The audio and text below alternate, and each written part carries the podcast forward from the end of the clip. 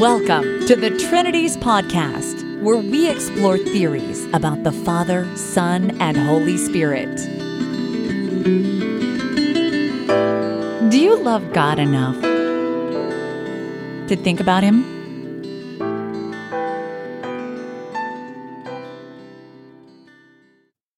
Episode 182 White's Case for the Trinity, Part 2. The first half of Dr. White's opening statement was pretty rough. He leaned heavily on the fact that at least a couple of times in the New Testament, Jesus is referred to as Theos, as God. Unfortunately, he threw out some controversial passages, some unclear passages, as if they were clear. And then, having just given very perfunctory Trinitarian language without really taking a position on the Trinity, he jumped over to the deity of Christ, which he thought was easy to prove from the New Testament. But even there, he's unclear. Most of the time, it sounds like he's identifying Jesus with the one God. And I don't mean by that merely associating them together, but rather identifying one with the other, asserting their numerical identity, like JW and Dr. White are the same, or W and George W. Bush are the same. We're really just talking about one being. The problem with that, and I explained this in some depth in podcast 124 called A Challenge to Jesus is God Apologists. The problem with that is that Jesus and God, on any account, are going to differ. And a thing can't at one time differ with itself. That's just self evident. If you're ever unsure whether you're dealing with one thing or with two things, that is one thing described in two different ways or just two things, if you find that at any time they've actually been different from one another, well, then they really are two, because a thing can't differ from itself. On Dr. White's view, as a Trinitarian, the Trinity just is the one God. On Dr. White's view, I assume Jesus is not triune. Jesus is not tripersonal. So then his view should be that Jesus is not God. How is Jesus related to God? This is where you have to have a little precision in stating your own Trinity theory. Some think he's a part of God. Some think he's just a mode of God or a personality of God, etc. In what we've heard so far, Dr. White doesn't really come close to making a case for the Trinity that would persuade somebody who wasn't already on the team. Sure, if Jesus is called God, that's consistent with the Trinity. Sure, if there are three, as Dr. White says, who are called God or implied to be God in some sense of be, that's consistent with various Trinity theories. Right, but we need texts that aren't just consistent with that. We need texts which force a Trinitarian theology. He hasn't done that. Okay, but he's only partway through his opening statement, so let's give him the benefit of the doubt and hear out the rest of his case. This is the faith of the Christian people and has been from the beginning. So, if all of this is true, why are we here tonight?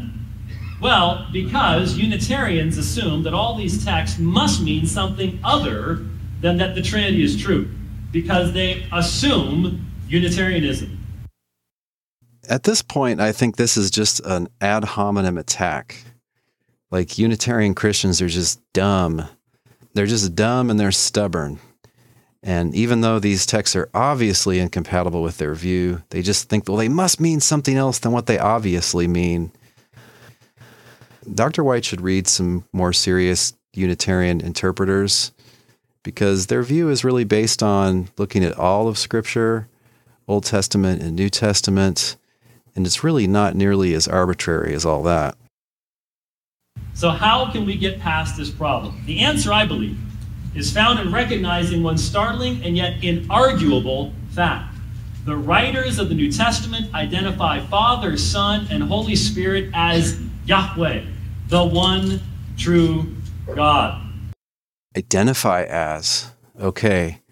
There's a couple of things he might mean here. Is he saying that the New Testament describes each one of them as being within God or as being fully divine or something like that? Or is he saying that the New Testament writers assume and assert their identity? If it's numerical identity, there can't be any differences between the three because we're just talking about one being.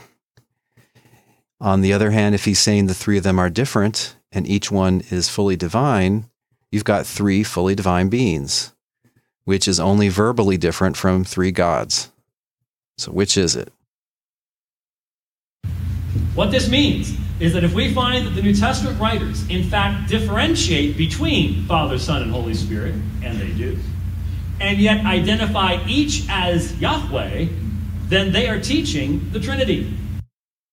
So, what does he think the Trinity is? It's really unclear at this point. One way to take this is that he thinks the Trinity is the following claims the Father just is God, the Son just is God, the Holy Spirit just is God. In each case, it's an identity statement, a statement of numerical identity, and yet Father, Son, and Holy Spirit are different from one another. If that's what the doctrine of the Trinity is, then it's demonstrably incoherent. It's inconsistent with itself. And the reason it is, is because numerical identity is transitive. If A is numerically identical to B and B is numerically identical to C, then A is numerically identical to C. This is just an obvious fact about the identity relation. Okay, so if the Father is God, in the sense of numerical identity, and the Son is God, in that same sense, it logically follows that the Father just is the Son. And yet, he's saying that that's false. Oh, by the way, Father and Son are different. That is, they're not numerically distinct. Okay, well, that's just a piece of nonsense that we can dismiss. If that's what the Trinity is, it's just demonstrably incoherent. Now, the good news is if you're a Trinitarian, these Christian philosophers, basically none of them take it that way. All of the current Trinity theories are designed to get around the problem I just said. None of them, except the positive Mysterians, but I won't go into that now, none of the main ones that have been discussed identify the Father with God and the Son with God, and yet say Father and Son are not identical because they realize that that's nonsense. Is this what Dr. White means? I would say charity requires us to say no because it's a foolish position. Let's see what he goes on to say. One being of God, Yahweh, shared by three persons Father, Son, and Holy Spirit. So, is this what we find in New Testament Revelation? It most assuredly is.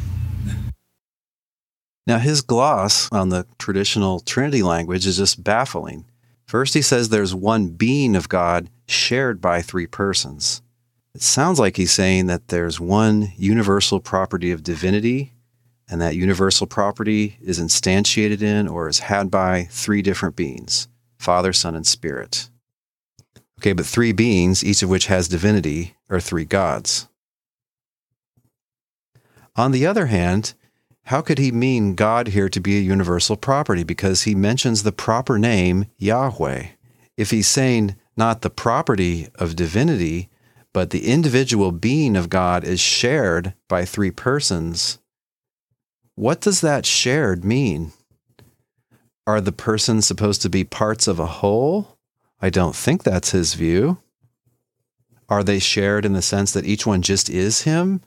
That's numerical identity. I just said that was an uncharitable interpretation of Dr. White. I hope that's not what he's saying. Is he saying that three different things are numerically identical to the same thing? I don't know. I don't think he knows. I don't think he has an interpretation of this old Catholic language. All he knows is that he's supposed to make a distinction between being and person, and that'll make it come out okay. Well, it depends if you're trying to be a self consistent monotheist or if you're just happy to be a monotheist who's also a polytheist. If you're not happy with that, you're not going to want to say that there are three different beings, each of whom is fully divine, or each of which has a divine nature, each of which is a God. So again, he's just putting language out there with no clear interpretation. There's two obvious ways that language could be taken. One way is just patently contradictory with itself. And the other way, where the being of God is a universal divinity, results in three, each of which is a God. And he doesn't lift a finger to tell us which, if either of these is correct, or if he's got some other way to explain what he means. I don't think he knows what he means. That's why he rushes back to his proof text now. And let's just ask what are these texts for? Are they saying that each one is a part of God? I don't think so. Are they saying that each one qualitatively is fully divine, so that each has the universal quality divinity? The way that he expounds them, I don't think so. So I'm back to my uncharitable reading. He thinks three different things are each identical to the same thing, which is a contradiction. Again, if the Father just is God, the Son just is God, it logically follows from that, just by standard logic that's taught in any beginning college course, that the Father just is the Son. And, Dr. White would add, by the way, it's false that the Father just is the Son. They are different, they're not numerically the same. Well, you've just gone down in flames. But let's hear his proof text. So, is this what we find in the Testament Revelation? It most assuredly is. In Psalm 102, verses 25 to 27, we read these words Of old you founded the earth, and the heavens the work of your hands. Even they will perish, but you endure, and, and all of them will wear out like a garment. Like clothing, you will change them, and they will be changed. But you are the same, and your years will not come to an end. Now, who is this about? Go back to verse 22. It is about Yahweh. Only Yahweh is unchanging and immutable. Any mere creature or creation cannot be described in the way that Yahweh is described in Psalm 102, 25 through 27. This, uh, these are words of the only one true God. Let me just pause here for a moment and point out that we're back to using Yahweh as a personal name. Now, when he says Yahweh, he means it to be a someone, indeed, a God, the God. He's just immediately dropped using the term Yahweh for a shared being, whatever that's supposed to mean. Now it's a someone. Before it couldn't be a someone because that's what the persons are supposed to be. They're supposed to be three who's and one what. Yeah, but Yahweh's not a what in the Bible. Yahweh is a who. And of course, you find out in the New Testament that's the one that Jesus calls Father. Okay, but let's let him finish his point. Then we turn to the book of Hebrews, chapter 1. In verse 8, we have a series begins with of Old Testament quotations with the phrase, but of the Son, he says, followed by a citation of Psalm 45. So here the writer is telling us these are texts about the Son, Jesus. Verse 10 begins with the basic and, indicating a second citation about the Son. And what does the writer to the Hebrews quote about the Son of God? Well, you can look at it, Hebrews chapter 1, verses 10 through 12. In the beginning, Lord, you laid the foundation of the earth and the heavens, the work of your hands. They will pass away, but you remain. They all will become old as a garment. As a cloak, you will roll them up. As a garment, they will be changed, but you are the same, and your years will never come to an end. Quoting directly from the Greek Septuagint version of Psalm 102.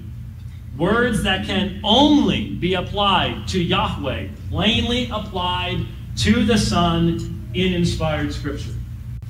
Why would the writer of the Hebrews do such a thing? Because he believed in the deity of Christ. Okay, so that was a long, complicated passage. Let me summarize it for you. The argument is that there is a psalm which is about God, and it's being quoted here and said to be about the Son. Aha, the Father and Son are the same. That is, that God and his Son are the same. Well, as far as I'm concerned, there's been a definitive answer given to this. It's given by Sir Anthony Buzzard in his 2007 book called Jesus Was Not a Trinitarian A Call to Return to the Creed of Jesus. He has a whole appendix, appendix number three, at the end of this book. And it's not just Buzzard's own speculations where he's assuming Unitarianism. No, he's quoting leading scholars like F. F. Bruce.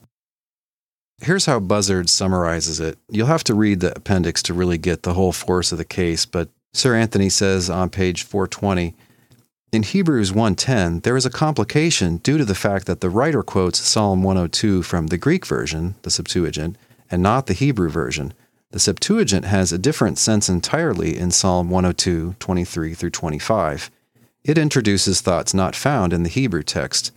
The Septuagint says, He, God, answered him, the suppliant, Tell me, God speaking to the suppliant, Thou, Lord, God addressing someone else called Lord. But the Hebrew text has, He, God, weakened me. I, the suppliant, say, O my God, etc. So the author of Hebrews sees a conversation here going on between God and Jesus. And so that's why he applies the text to Jesus. But take a step back from this admittedly confusing passage. God and Jesus are not one and the same in this book. Jesus is the high priest here who mediates between God and us. Jesus is the Messiah. There's a constant distinction in the whole book between the one God and Jesus. So the writer here isn't going to sneak in a secret message that, oh, also, by the way, God just is Jesus. That's incoherent. The writer's not confused like that. Dr. White, though, he says that words that can only be applied to Yahweh are applied to the Son here. Well, he's given us no reason to agree with that. He's only given us an assertion. And on the face of it, it's not true. The writer of Hebrews, looking at the Greek version of the Old Testament, saw God speaking to someone else in the psalm that's quoted. When the Trinities podcast returns, Dr. White makes his closing argument.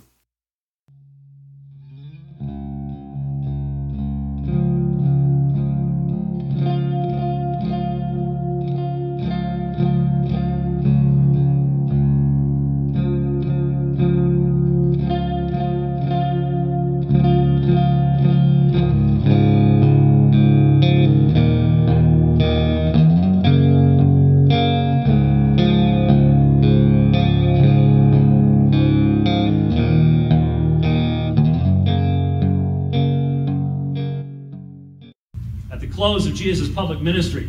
The Gospel of John reports in verses, uh, John chapter 12, verses 39 to 41. For this reason, they were unable to believe because again Isaiah said, He has blinded their eyes and hardened their hearts, so that their eyes would be unseen, their hearts without understanding, so they would not turn and I would heal them. These things Isaiah said because he saw his glory and spoke concerning him. This is a citation from Isaiah chapter 6, when Isaiah is commissioned as a prophet. And notice what he says These things Isaiah said because he saw his glory and he spoke concerning him. So when we go back, John citing from Isaiah's temple vision, where the prophet saw Yahweh upon his throne. So in verse 41 says, These things Isaiah said because he saw his glory. The only his in the context of John chapter 12 is Jesus. And verse 42 goes on to prove that that's who is in, in view here. So if we ask Isaiah, Isaiah, who did you see? His answer would be Yahweh. But if we ask John, who did Isaiah see? John's answer is who? Jesus. He saw Jesus. Again, another contentious reading thrust out there like it's obvious. Does it have to be that the writer is referring to the vision of Yahweh in his throne room in Isaiah 6? No. In the Greek version, Isaiah 52 13 says, this is a standard English translation of the Greek Septuagint. See, my servant shall understand, and he shall be exalted and glorified exceedingly. The Gospel according to John refers to glory a number of times. Sometimes it's the glory of God, and sometimes it's the glory of Jesus. John 8:50, Jesus says, "Yet I do not seek my own glory, there is one who seeks it, and he is the judge." So Jesus says, I'm not trying to grab the glory for myself. God's going to give it to me. What kind of glory? Is it the glory of God? John 1:14. We have seen his glory, the glory as of a father's only son, full of grace and truth. So it's the glory of a son in Jesus' case. In John 17, it's God who is going to give his glory to Jesus. John 8:54, Jesus says, "If I glorify myself, my glory is nothing. It is my Father who glorifies me, he of whom you say, He is our God. Who's the God of the Jews? The Father. Can the one God, Yahweh, be the Father and also be the Trinity? No, because the Father is not the Trinity. If there is a Trinity, those are two different things the Father and the Trinity. The Trinity is triune, the Father is not triune. Okay, so the reader of John recognizes that God has glory, that God gives glory to Jesus. If Isaiah saw his glory, it needn't have been in the throne room scene. It could have been in the passage I just read. Famously, Isaiah talks about God's suffering servant and God's promising to vindicate him and raise him, to glorify him. Okay, but Dr. White thinks it's a slam dunk that fourth gospel just flat identifies Jesus and God. Why does he think that? It's coming up to his finale here. Consider what this means. In John's gospel alone, Jesus identified as Theos in John 1 1, 118, Doubtful. 20, 28. Jesus identified as the ego eimi, the Nope. I am, in 824, 858, 13, 19, and 18, 5 through 6. And he's identified as Yahweh in John 12, 41. You think John's trying to communicate something to us Yes. John is trying to communicate something to us, and it's what he says it's that Jesus is the Messiah, the Son of God. Yes, he is. And he is doing so with great clarity. Great clarity. When through the whole middle of the book, Jesus and God are two. God is someone else repeatedly. Jesus says, I don't testify on my own behalf. God testifies on my behalf for me. I don't glorify myself. There's another who glorifies me. Oh, and that other one is God. In chapter 20, we find out that our God is also Jesus' God. So, no, Dr. White, this is not great clarity. According to your contentious misreading, John is identifying Jesus and God, that is, saying they're numerically one. Oh, and also distinguishing between them, saying that they're two. That's not clear. That's nonsensical confusion. Frankly, it's Dr. White's confusion that he's projecting onto John. Because every passage from which people jump to the conclusion that Jesus is supposed to be God himself, every passage has a well motivated, non arbitrary, first century interpretation which doesn't imply that. And generally speaking, it's an interpretation which some non Unitarian readers will take. If you want to hear a different perspective on the whole gospel according to John, check out podcast 70, which is my presentation at the Society of Christian Philosophers called The One God and His Son According to John. One other example, 1 Peter chapter 3, verses 14 through 15. You're probably familiar with the text. But even if you suffer for the sake of righteousness, you are blessed. Do not fear their intimidation, neither be troubled, but treat as holy Christ as Lord in your hearts. Now, I've used italics to show you where Peter is quoting from the Greek Septuagint. And he is quoting a text about Yahweh God. And so when he says, treat as holy the Messiah as kurios in your hearts, that Greek term kurios is the Hebrew term Yahweh in Isaiah 8 12 through 13. So here you have Peter along with John. And we see Paul also does this in Philippians chapter 2. He quotes from Isaiah 45. All the New Testament writers, the writer of the Hebrews, what are they all doing? They're identifying Jesus as Yahweh. That is what the scriptures Nope. are teaching. us. That's the fulfillment fallacy in all caps. New Testament writers apply Yahweh text to Jesus, but they don't mean to imply that Jesus just is Yahweh. Jesus is the Son of Yahweh, He's Yahweh's Messiah.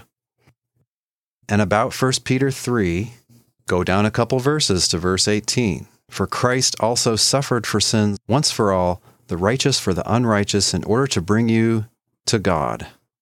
Later it says Jesus has gone into heaven and is at the right hand of God.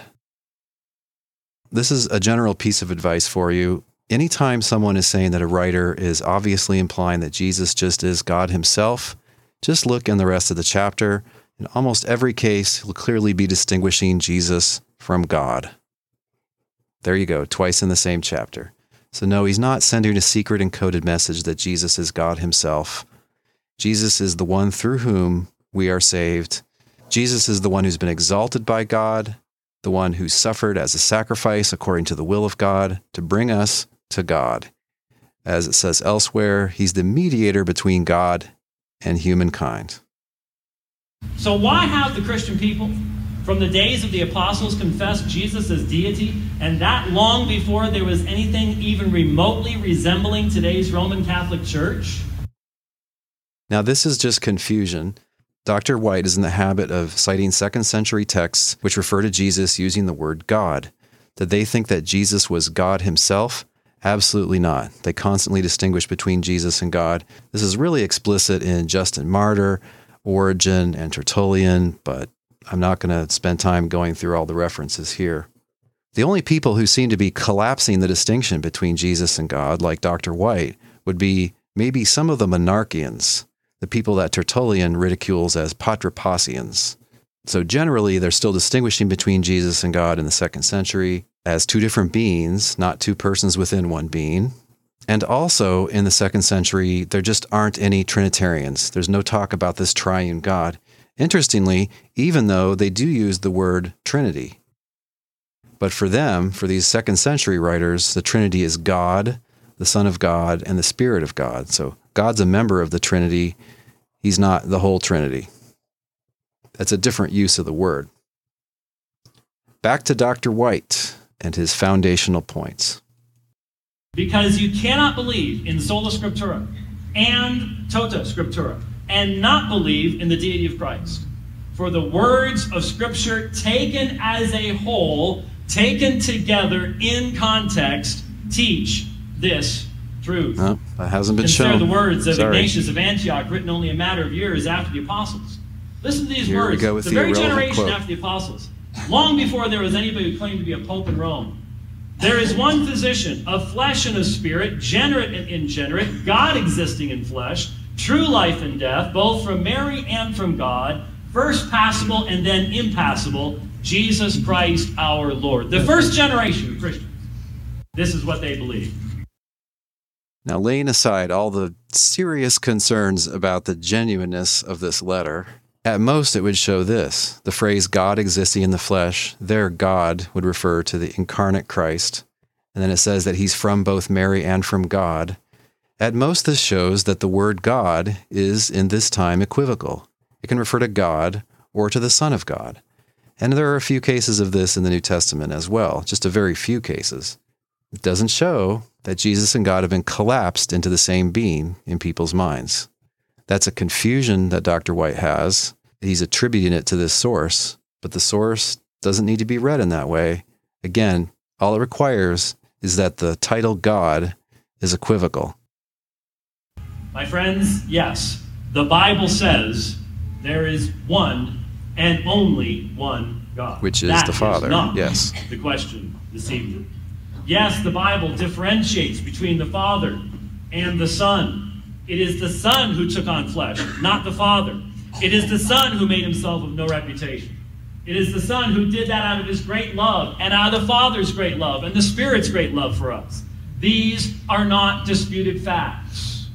Right. And so it follows that the Father and Son are not the same being. If you've got any A and any B, and you find that there are differences, qualitative differences between those two things at any one time or eternally, then A and B have got to be two beings. This is self evident. I'll link to some blog posts about this topic on the blog post for this podcast. Notice again, Dr. White has not said what the Father and Son are two of. Does he want to say they're two modes, two personalities, two somethings within oneself? That's what some Trinitarians say. I don't hear him saying that. Again, he's agreeing that there are differences between them, but then it follows from the self evident truth that if any A and B differ at some one time, then A does not equal B. That is, we're dealing with two things, not with one. One thing can't be and not be the same way at the same time. Dr. White just rattled off some differences. Okay, so the Father and Son are two different beings, but there's only one God, and But the Bible likewise identifies Jesus as Yahweh, showing us the divine truth that the being of God is shared by three divine persons the Father, the Son, and the Spirit. All right, now this is sloppy. He hasn't done anything to show that the Spirit is also Yahweh, but let's spot him that. Does the Bible identify the Father as Yahweh? Surely he's going to say yes to that. Okay, so if the Father just is Yahweh and Jesus just is Yahweh, it logically follows that Jesus just is the Father. He's implying patripassianism. I'm sure he doesn't mean to, but he's very far from having presented a coherent view of the Trinity here. It looks like he's just foisting a confused view on the New Testament. The confusion being that God and Jesus are one and the same, and, oh, by the way, they differ from one another. That dog won't hunt. This is what you must believe if you believe the entirety of Scripture. Hardly. That is the Trinity, and the Trinity is a biblical teaching. Let's hope not. Let me 'cause remind then they're again. confused. Is the Father Yahweh? Who lays our sins upon the Messiah, according to Isaiah 53? It's Yahweh that lays our sins upon the Messiah. So there the Mm-hmm. Father's identified as Yahweh. We've seen the Son identified as Yahweh. Who is Nope. the Spirit of Yahweh in the New Testament? The Spirit of God. That's These are right. undoubted question. These are undoubted statements. There's no question about it. So what do we do with it? Well, Christians have always believed that it teaches us the doctrine. Nope. Demonstrably false. We don't have time to go into the history here, but there are no Trinitarians found in the second and third Christian centuries. If a Trinitarian is someone who believes that there is a tripersonal God, that the one God is the Trinity, it ain't there. I've looked hard.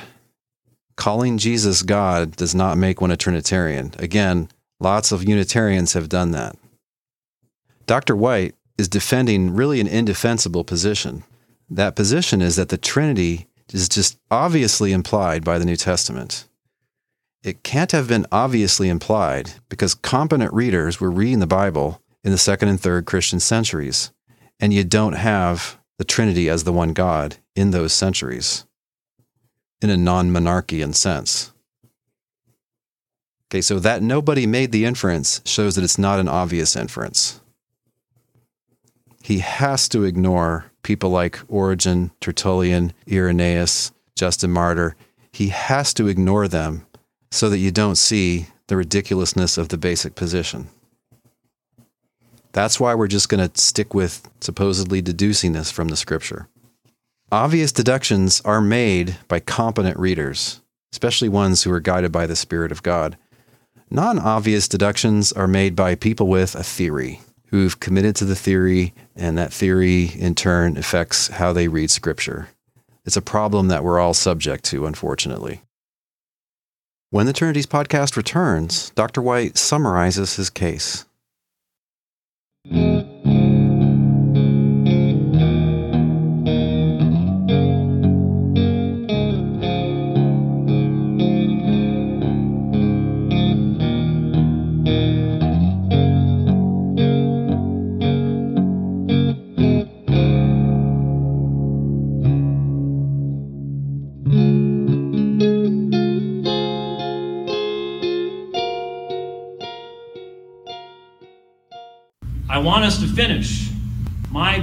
Period of time with you, considering well the words of the Lord Jesus Christ.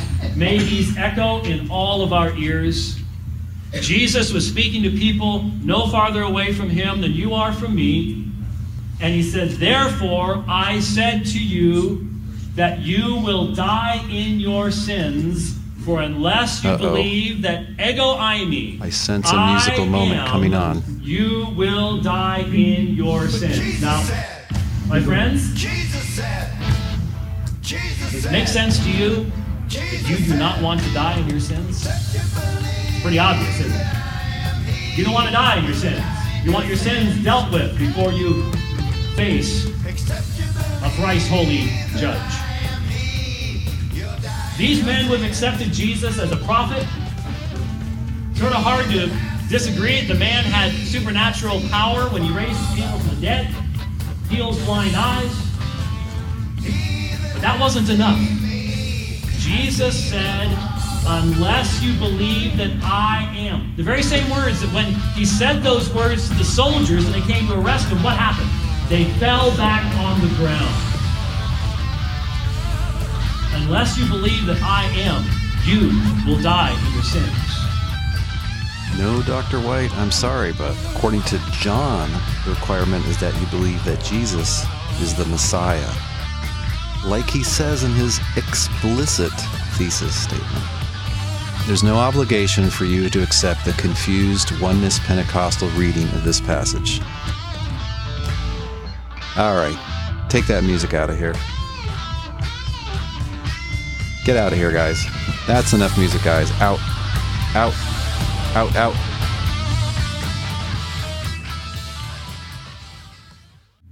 My friends, Okay, here's the closer. We're here this evening to talk about who God is. But as a minister of the gospel of Jesus Christ, I must emphasize that the gospel itself is based upon who Jesus Christ is. Absolutely. A Son of God. false Jesus cannot save you. Stick with Son of God and you'll be true. A Jesus who is any less than the one described for us in the pages of Scripture cannot save you.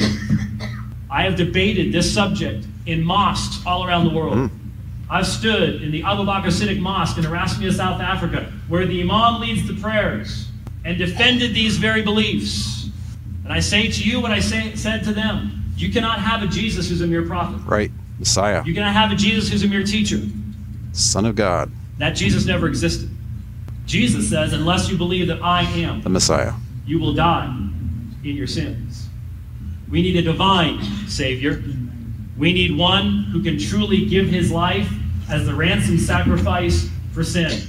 Okay, so you won't find anywhere in the New Testament that says that it has to be God who dies for our sins. You will find in the New Testament that God is immortal, and that means he can't die. You know, we do better to stick with the explicit claims of the New Testament, Dr. White. You've deduced that Jesus is God himself. Now you're telling us that God himself died, and so then he wasn't by his essence immortal. But the scripture teaches that. The case for that is in podcast 145. And that's the Jesus of the New Testament. Stick with him. Can you, with Thomas, can you repeat the words of Thomas when he saw the evidence I can. of the resurrected Lord? I do.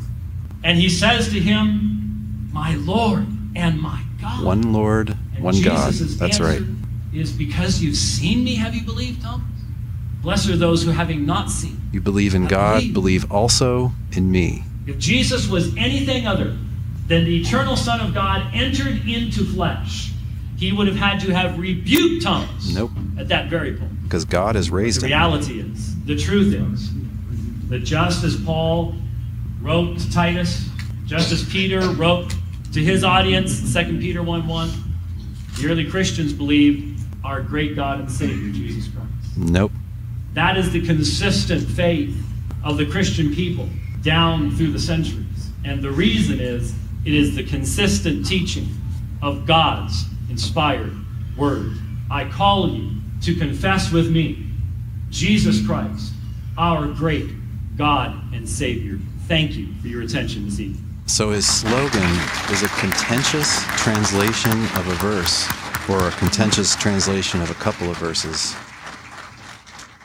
Again, better to stick with the explicit text of the New Testament. That's the end of his opening statement. There's more to the debate. I'll give you the link on the blog post for this episode. Dr. White, if you want something different, if you want something new, I would be glad to debate you sometime. Get in touch with me. I will give you an argument for Christian Unitarian theology based on the New Testament, and no one will be able to say that it presupposes Unitarianism. And the reason is, I won't just take a few favorite Unitarian verses and say, see Unitarianism. I'll argue from large scale facts about the New Testament, from its explicit teachings and from its clear implications, and I'll call into question theory driven, questionable inferences that you're going to make from the scripture. I'll debate whether or not the one God is a Trinity in the New Testament. I'll debate whether or not Jesus, according to the Bible, is the one God himself. It's probably best to debate one of those two things rather than start talking about the Trinity and then retreating to the, you think, easier to prove text, deity of Christ. I think it's important that a person should have something to say about all the important texts. And yet, when we hunker down into specific points about Greek grammar, we tend to lose our broader vision. And I think that's really what's called for if we're really going to debate Trinitarian versus Unitarian Christian theology. I do occasionally make use of a little bit of humor in my presentations, but I'm sure Dr. White can handle that. But can he handle the case that I will make from the New Testament? without employing any controversial philosophical theses, just the New Testament, common sense, and the standard scholarly helps. There's a powerful case that all of those authors are Unitarians in their theology. I don't think that Dr. White's opponents so far have made that case as well as it can be made. Would you like to see Dr. White and I debate one of these topics? If so, why don't you leave a comment on the blog post for this episode at trinities.org? And also, contact Dr. White and let him know. Just go to his website, the link is on the blog post for this episode, and fill out the web form there, and hopefully he'll get the message. If you're interested in hosting such an event, get in touch with one of us. I assume he wouldn't want to debate me. It wouldn't fit the standard script of battling the cultist, which is, I think, what Dr. White prefers. I'm not in a cult. I've never been in a cult. I'm pretty much a lifelong evangelical who just went back and re examined scripture at great length and found that it didn't say what I thought it was going to say. Basically, I'm an insider who's a whistleblower. I accept the authority of Scripture and all of it. I neither assume nor accept the authority of the Catholic traditions that Dr. White is relying on in his exegesis. So I don't fit the script. I do think I'm qualified to do this. Hopefully, Dr. White agrees and we'll work something out. Anyway, let us know if you'd be interested in seeing something like that.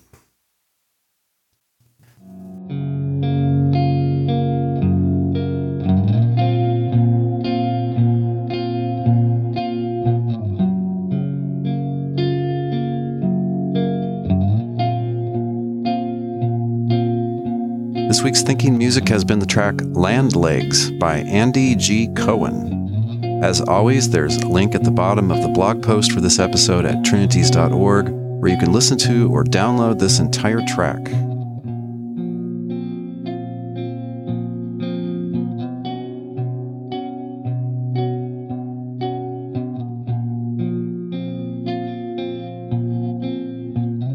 If you love the Trinities podcast, please share the podcast on social media. Another thing you can do is give us an honest rating and review in the iTunes store for your country. You can support the podcast by giving us a one time or a monthly donation through PayPal. Just look for the orange buttons on the right side of any blog post. Lastly, make your voice heard. Give us a comment on the blog post for this episode, or join our very active Facebook group at facebook.com slash groups slash trinities. Don't forget then to share, to rate, to chip in when you can, and to talk back.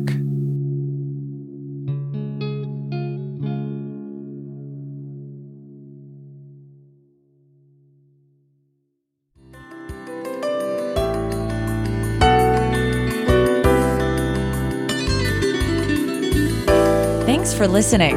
We'll see you online at trinities.org. Till next time, don't forget to love God with all your mind